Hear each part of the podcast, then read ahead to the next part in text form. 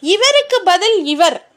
இப்படின்னு நீங்கள் கேள்விப்பட்டிருக்கீங்க. எங்கன்னு பார்த்தீங்கன்னா சீரியல்ஸில் வரும். இல்லையா? அந்த மாதிரி பார்த்துருக்கோம் ஆனால் இந்த மாதிரி வாழ்க்கையில் வந்து அப்படி நம்ம சொல்ல முடியாது. ஏன் அப்படின்னு பார்த்தீங்கன்னா இவருக்கு பதில் இவர் அப்படின்னு. இப்போ வந்து நான் இவருக்கு பதில் இவராக ஏற்றுக்கிறேன் அப்படின்லாம் சொல்லவே முடியாது.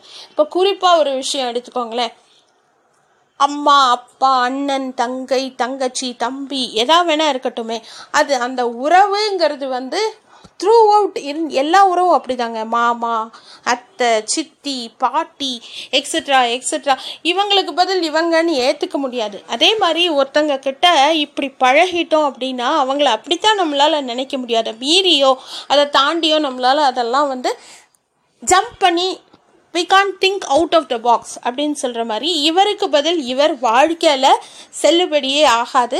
இது வந்து முற்றிலும் தொலைக்காட்சி தொடர்களுக்கு மட்டும் பொருந்தும். அதுவும் சில பல காரணங்களுக்காக அவங்களுக்கு பிடிக்கலனா தான் அவங்க வெளியில் வராங்க அப்படிங்கிறத நான் சொல்லிக்கிறேன். ஆனால் வாழ்க்கையில் இவருக்கு பதில் இவர் இருப்பாங்களா அப்படின்னு கேட்டால் அது ஒரு பெரிய ஆச்சரியக்குறி அண்ட் அது ஒரு பெரிய நீண்டுட்டே போகும் அப்படின்னு தான் சொல்லலாம். இவருக்கு பதில் இவர் மாற்று கிடையவே கிடையாது வாழ்க்கையில் மட்டும்.